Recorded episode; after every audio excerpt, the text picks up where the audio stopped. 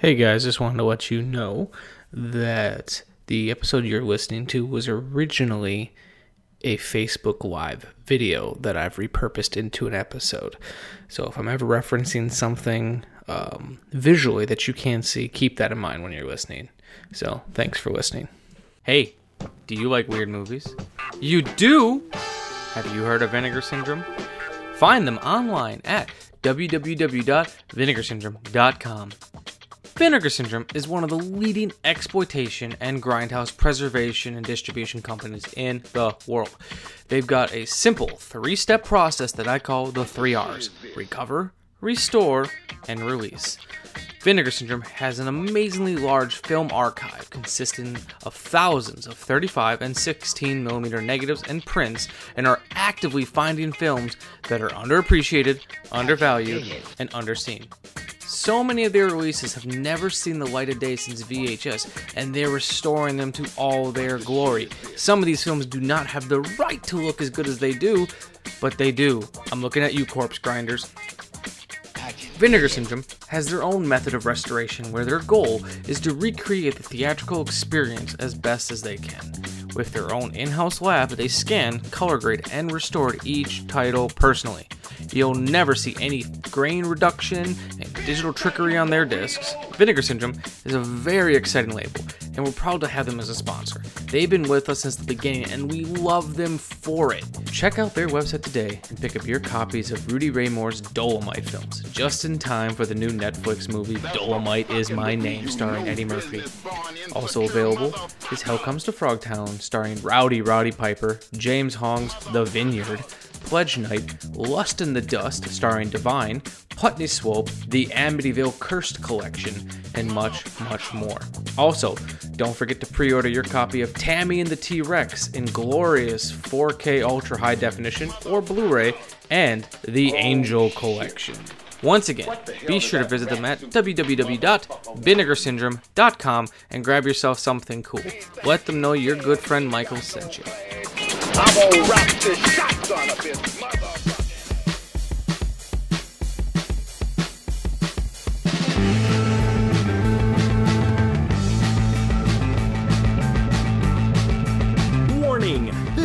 podcast actually discusses movies. Be aware that it may discuss any of the following elements endings, surprise twists, unexpected cameos, and all manner of spoilers. If this doesn't appeal to you, why listen to a movie podcast? Without further ado, please enjoy our feature presentation The Shameless Picture Show.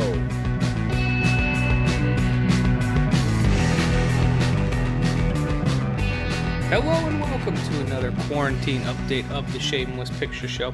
For those of you who have not been following along with the the quarantine updates, it's something I've been doing uh, ever since I was furloughed from my job. Um, it's been a way for me to keep rolling with the my podcast, The Shameless Picture Show. If some of you aren't familiar with that, and then on top of that, it uh, just kind of gives me an excuse to keep reviewing titles. Um, I'm sent a a fair amount of free review titles to to watch. Um, that uh, uh, in exchange of getting them, I, I review them on the podcast. And usually, when I have to work, it it can be difficult to find time to do them. I've got nothing but time right now.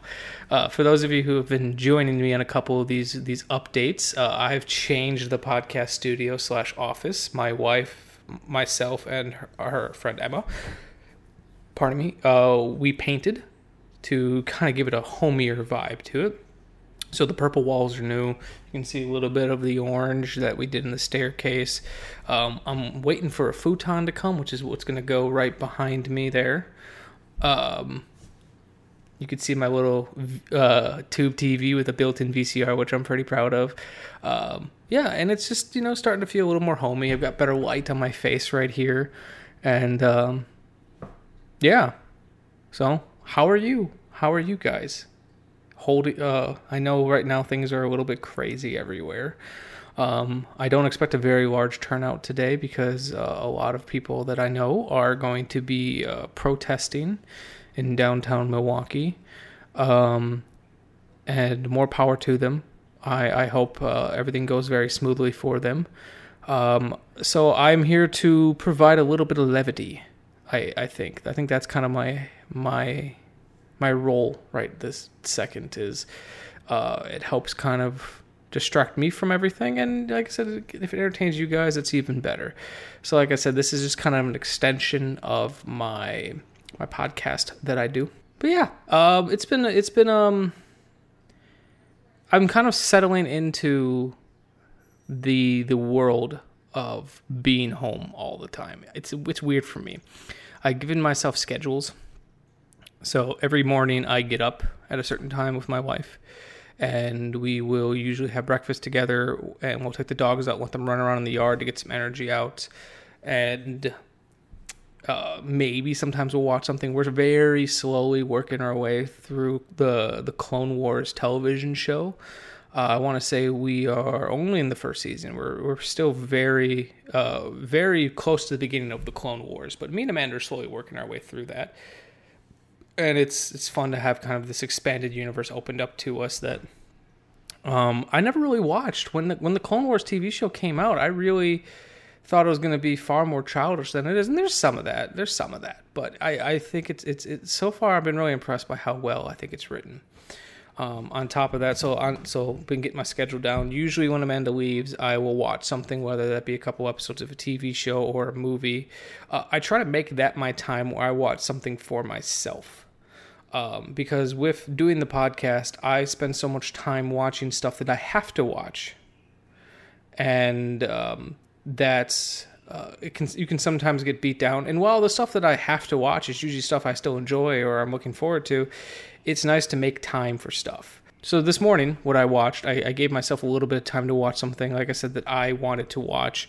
So I I watched uh, since just last night I, I had rewatched uh, American Movie, which is one of my favorite documentaries. It's a very inspiring documentary for myself. It was I saw it at a young age. I saw it before I went to film school. I saw it when I was still in high school, and it was my first time ever seeing anyone make a movie in a way that I felt like I could do it. Because I watched behind the scenes featurettes of, of, of DVDs and Blu-rays, which was my early film school, and but it all seemed so big. I was a failure I was a failure and I get very sad and depressed about it, and I can't be that no more. I really feel like I've betrayed myself big time. Because I think when I, I know when I was growing up, I had all the potential in the world. Now I'm, I'm back to being Mark, who, who has a beer in his hand and is thinking about the great American script and the great American movie. And this time I cannot fail. I won't fail. It's not in me. You don't get second chances and mess them up. You'd be a fool to not just finishing films or in the long run getting some money, but it's right now. I feel like it's, like I said, 5, 10, 15 years ago. Now I've got the same options again, and this time I'm not going to fail. This time it's most important not to fail, just to drink and dream, but rather to create and complete. When did you first get involved and how and why? Uh, well, I think I had done a radio show with Mark first, and then uh, from as part of the radio show, uh, he had mentioned other projects he was doing. Uh, not the 11th hour, this is the 12th hour. Lisa and Uncle Ed radio show. Dear girl, do you know what you possess in your hand? Do you have any idea of its capabilities? Uh, do you have any reasonable semblance? Look, what, what we're doing right here, it's past 3 o'clock. It's, oh my God, it's, it's 20 after 3. We've got to get these pages printed. We've got to get them straight to the copier. We've got madmen putting scarecrows up front. God knows why. They have no pragmatic purpose to the show, but I'd like to keep the troops motivated. Uh, idle hands are known to be the devil's workshop, so we want to keep things along, you know. I'm sitting here, you're, you're asking me questions. I'm trying to get this finished. I've got uh, people walking around. I, I, wish I could give them destinies, but I'm, uh, I have to adhere to this keyboard he, he asked me to come over and help him out. He said he needs some help. I'm always helping him with his with his films and and uh, we used to do a lot of partying together, but I don't party anymore. Filmmaking felt so out of reach, something that I couldn't possibly ever do. Um, and uh, because uh, they always had you know such big impressive cameras, they had so many crew members, they had lights, they had all this stuff American Movie was the first time that I'd ever seen a small, low budget production get made, and it made it feel tangible. Um, and I know some people complain about American Movie and say that it's exploiting its subject of Mark Borchardt. I really don't think it is. I, I think it's it's and having met the man, I think it's a very genuine. But no, I think American Movie. I don't think it's a, it's it, I don't think it's very exploitive at all. Having met the man and and spent some time with him, I spent a day with him at a, an event called UFO Days, along with my uh, former producing partner Greg Bishop. Um, I think it's a very accurate portrayal of him, and and depending on who you talk to, some people think it's comedy. Some I personally, it's quotable, and I think it's funny in the same way that I think Beyond the Mat is a very quotable movie. But I actually think it's a very honest film, and it, sometimes it's kind of sad. And it was weird seeing that film in high school for the first time. Um, because I feel like it kind, you know, normally you see these six, you see these these portraits, these portraits um, but I actually think the movie's quite inspiring because seeing it so young, uh, normally these portraits, these people, these movies about someone are usually building to this great thing. And unfortunately, he never really got a chance to, he never really had that big thing. He finished the movie and that was a big monumental, but to my knowledge, he never made, he never made North, Northwestern. Both Coven and American Movie um, were sent into Sundance, but American Movie played, but I don't think Coven did. Um, and it's kind of humbling that despite everything, he is still optimistic and still wants to make stuff. And he still has a passion for it. it it's very Ed Wood. And I appreciate that. And whereas, say, like something like The Disaster Artist and Tommy Wiseau, he made it. You know, granted, they he made it uh, the movie he made everyone took as a joke and how he ran with that but he's kind of a success story it just shows how differently two different uh, two different stories can go mark borchardt is more in the line of ed wood where uh, not there's not a direct correlation. Um, he's a little more like Ed Wood in that he never really quite got the success. Ed Wood didn't get his didn't get his any attention until after he died, and the Golden Turkey Awards came around and, and voted him to be the worst director of all time. And I also think that's that's very unfair. Um, I'm not going to go into my entire uh, thought process of of why I don't think Ed Wood is that bad of a director, but um, no, I, I had gotten to see American movie for the first time since high school, and I still think it was pretty impactful. And I really, uh, I don't know, I think it, it, it spoke more to me now than I think it even did when I was younger. But anyways, this has been a long tangent, and I did get a copy of American movie thanks to my buddy Jay Gilkay, the promoter of Mondo Lucha. He's downsizing and pretty much said, "Here, take my copy." So I got a free copy of American movie, and that's not an easy movie to find.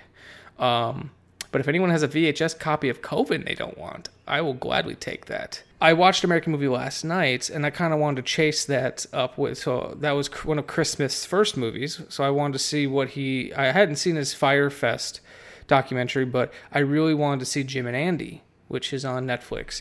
And it's kind of a fascinating documentary. It's about, for those of you who aren't familiar, uh, it's it's kind of the story um, uh, of the movie Man in the Moon, but more than that.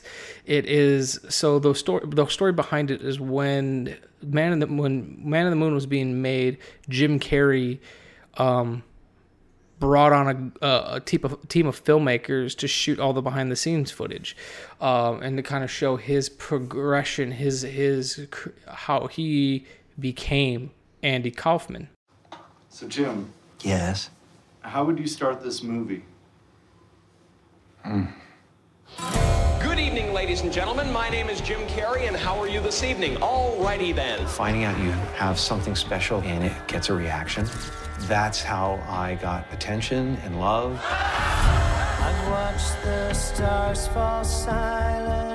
Andy Kaufman came in to turn reality on its head and not stop when the camera stopped.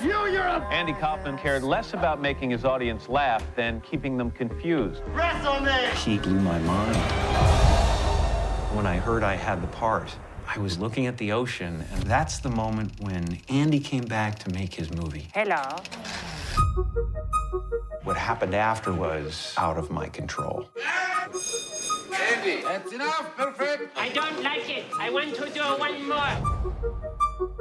Andy felt it was necessary to stay in the character. He's exactly the way Andy was. It's totally surreal.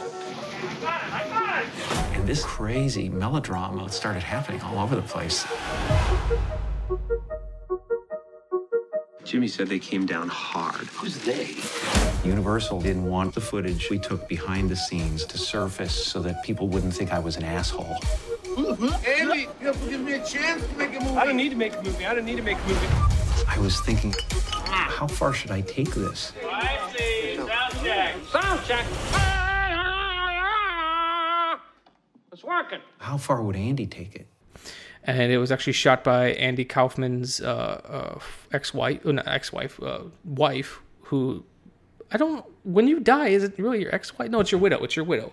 It was shot by Andy Kaufman's widow and a good friend of his, and um, uh, Chris Smith came later on and uh, finished the film and shot these wraparounds with Jim Carrey, um, and I think the film is. I think the film is great, but it's not really one I want to go back to because I found myself actually getting really annoyed with Jim Carrey. And that's probably the point because he he he claims he was possessed by the spirit of Andy Kaufman. And Andy Kaufman was the one starring in that film and Jim Carrey wasn't there and he has this whole fucking explanation about how that happens and how he's just a vessel for these characters. I find it kind of eye rolling, but what but what I find fascinating is that he completely believes this 100%, and he sticks to this story. Um, and what I think it, what's more interesting than a behind the scenes making of, of Man in the Moon or seeing uh, Jim Carrey pretend to be Andy Kaufman and annoy everyone who knew Andy Kaufman. And it's funny, some of them even say this is exactly what Andy would do. Uh, the only person who was not happy with it was Jerry the King Lawler because um, um, Jim Carrey just kept fucking with him the entire movie. Um, but what I think is funny is is the ruminations on what it's like to be a celebrity. Um, that is what I actually think is is most fascinating about Jim and Andy is um, when Jim Carrey reflects on where he was in his life versus where Andy Kaufman was and what his early films meant for him and how um, essentially he got lucky in well how he envisioned that he was going to be successful and then he kind of willed it to be so um, um, that is what I think is most is fascinating about that film is is not necessarily uh, Jim Carrey's method acting, which I know if I was on, I felt bad for Milos Forman. Uh, I'm sure that was a fucking nightmare to deal with. Um, what I going back, what I what I felt most fascinating about that film was is Jim Carrey himself, and I don't know. He he claims that he's in a happier place in his life, but he seems sad. I don't know. Uh, granted, this is just from a sit down interview, so it's not like I've actually talked to him, but just something seemed off about Jim Carrey in that movie. Um, so yeah, I watched Jim and Andy. Uh, I don't know. I thought the film was great, but I don't. It's not one that I necessarily feel like I need to go back to very often. But I do recommend everyone go see it. Um, so that's what I watched as my kind of freebie for the day. Um, I also watched um, Kevin Smith's new Jay and Silent Bob reboot, and I've got a lot of thoughts about that one. The biggest one being, I'm both the audience and not the audience.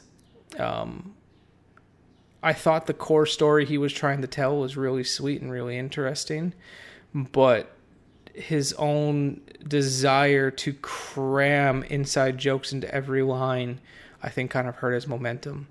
Um, and while I was a, I am a super fan of the View universe, um, I felt like if he would have pared back a little bit more, I think he could have strengthened the story he was trying to tell. Because the core story of spoiler, but it's it's in all the trailers. The core story, what it's about, is, is Jay becoming a dad and struggling with that. And um, I know Jason Mewes had just recently become a dad, and um, so I, I, was wondering if that was going to play a parallel into it. And Jason Mewes' kid does have a cameo in that film with Ben Affleck. Uh, and yes, there Ben Affleck's cameo at the end of the film I thought was scene stealing. Um, and it made me realize, remember why Chasing Amy is my favorite movie of that Kevin Smith has done. But I am here to talk about some uh, a film from one of my sponsors. It's been a very my quarantine updates have been very Vinegar Syndrome heavy. My bonus episodes usually are because they Vinegar Syndrome is the most consistent and they like me for whatever reason, so they keep sending me shit, which is cool. Pardon me. Um, but with everything going on, there has been a lot less um, a lot less people working the factories. So like my contacts at Arrow and Blue Underground, I've not got anything from them in a while. Mill Creek, uh, I haven't really heard from in a while. I know they're still out there. I know they're I'm still on their list and on their friendlies list, but um, as of right now, um, Vinegar Syndrome is really the only people sending me anything. But today I'll be discussing Party Line. Back of the box says Brother and sister Seth and Angelina live in a secluded life in their family's beautiful Beverly Hills mansion. But these upper class siblings share a dark and violent hobby of using sexually driven party lines to meet and lure lustful strangers into a deadly menage a trois, the climax of which is a razor slash to the throat. With the victim count steadily rising, Detective Dan is under the gun to crack the case. But when his girlfriend falls prey to the maniacal duo, Dan goes rogue, taking his own violent measures to dispense justice. Juxtaposing a slasher film setup with police drama and erotic thriller plot points, William Webb's Party Line is a forgotten oddity, bridging the late 80s slasher craze with the soon to be soon to rise early 90s Skinemax obsession, starring Leif Garrett, uh, Shawn Weatherly, Richard Roundtree, and Richard Hatch, and stylishly photographed by the renowned visual effects cinematographer John Hunnick, who he did he really shoot the Terminator? Really? Vinegar Syndrome brings Party Line to Blu-ray for the first time, newly restored in 4K from its original 35mm camera negative.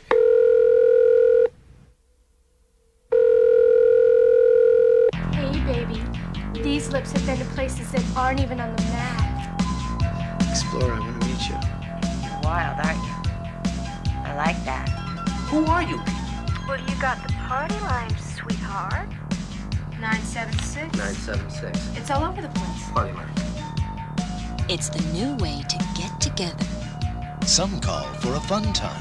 I'm here, baby. Some call for a hot time. You name it, I like it. Some call for the last time. I swear to God, I had no idea that she was married. You didn't say you were married. Say you're sorry.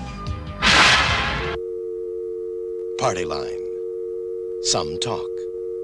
Some listen. Some die.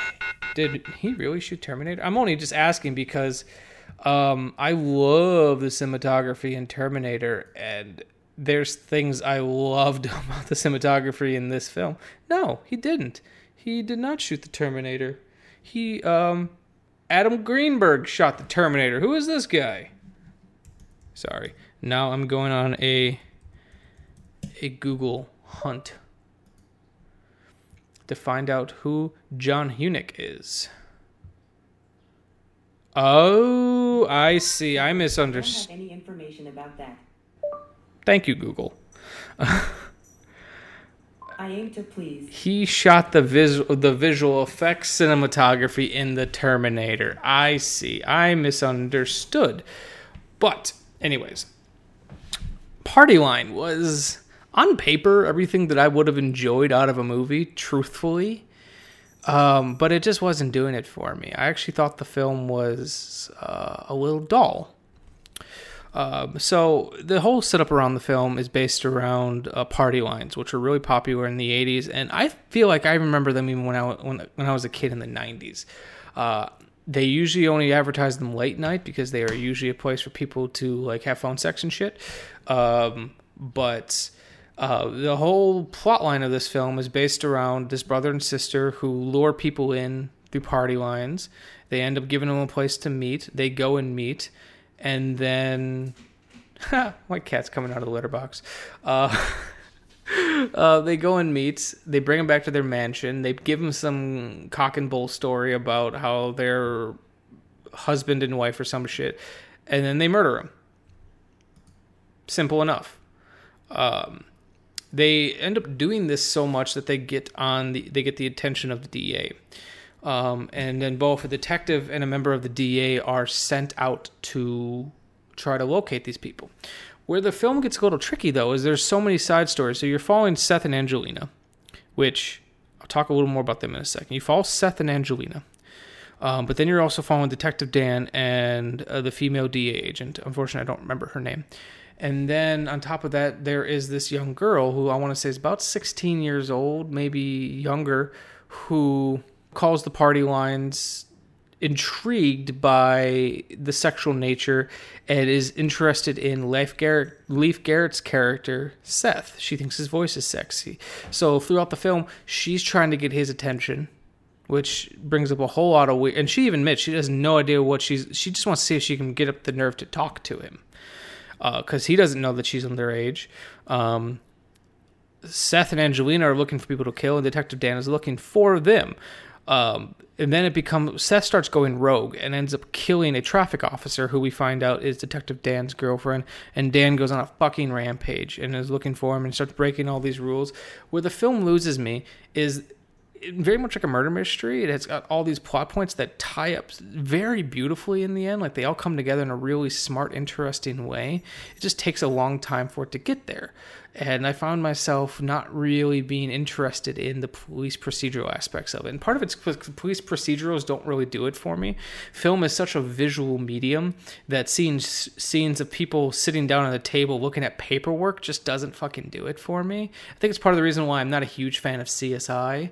It's just a lot of people talking about paperwork and you know they are doing police work and everything, but I feel like it's so much exposition and they're they're they're telling you and they're not showing you. Um, and that's my that's one of my biggest gripes with the film. The film is fascinating because it wow. So what year was this? This was 1988. So it's just at the end of the 80s when 80s were at full fucking boom. It, it feels like a 90s film because of the Skinemax um, vibe to it, where it feels like it. It feels like something that would have came on late night TV or that you would have gotten on VHS. Um, I I didn't think the cinematography was all that interesting during the day at night the cinematography was actually really interesting and really kind of beautiful at times. And what i really appreciate about the film was leif garrett or leif garrett i don't know the proper way to pronounce his name he really goes for it in this film. Um i don't really want to spoil all the twists and turns but we find out that there's some obviously since he's murdering people there's something mentally wrong with uh, with seth and angelina. We find out that um Seth definitely is having some issues. He has some he has some mother issues where we are introduced to him at one point wearing his mother's wedding dress, and his sister finds him, and they have the, they kind of, kind of come to blows about it. And the entire film, you kind of get the idea that he's really doing this as a way to like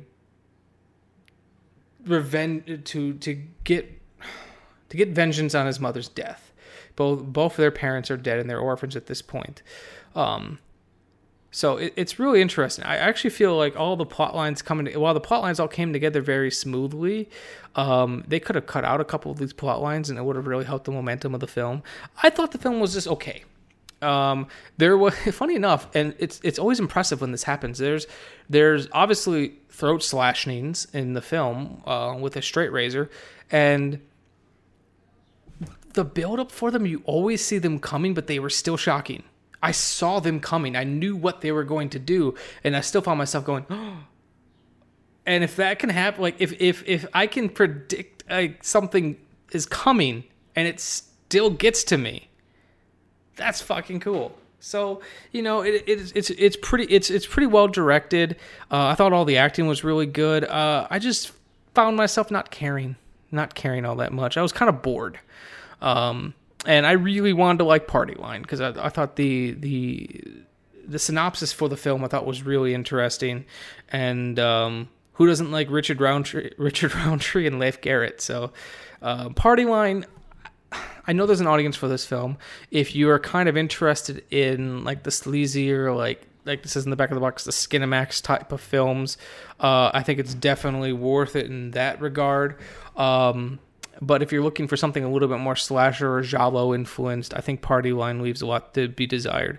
But like I said, what it does very well is it ties together these storylines so perfectly. Um, Like the third act of this film is really the late second act to third act of this film is really really solid.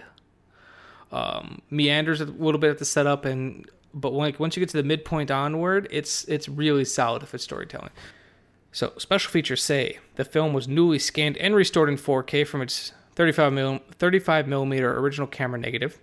Uh, there's a uh, interview called Party Line Fever. Interviews with screenwriter Richard Brandes, and I started watching it. I just I, I didn't care enough about the movie to really watch it all the way through. But I do want to go back and see if he talks about kind of the structure of the film because that uh, I think is what interests me more. Uh, there's the re- original theatrical trailer, reversible cover artwork, which is what I've currently got queued up on here because I think it's better than the um, um, other artwork. English SDH subtitles, directed by William Webb, starring Richard Hatch, Richard Roundtree, Shawn Weatherly, Leif Garrett, and Greta Blackburn. Film was from 1988, 90 minutes, color 1851 widescreen, and it's got a DTS mono soundtrack.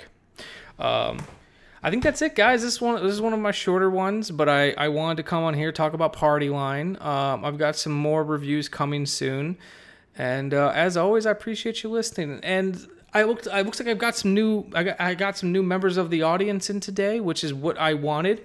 If you're not familiar with my podcast, I really please for me check it out. I'm really proud of it. I've been doing it for four years. Uh, it's called the Shame List Picture Show.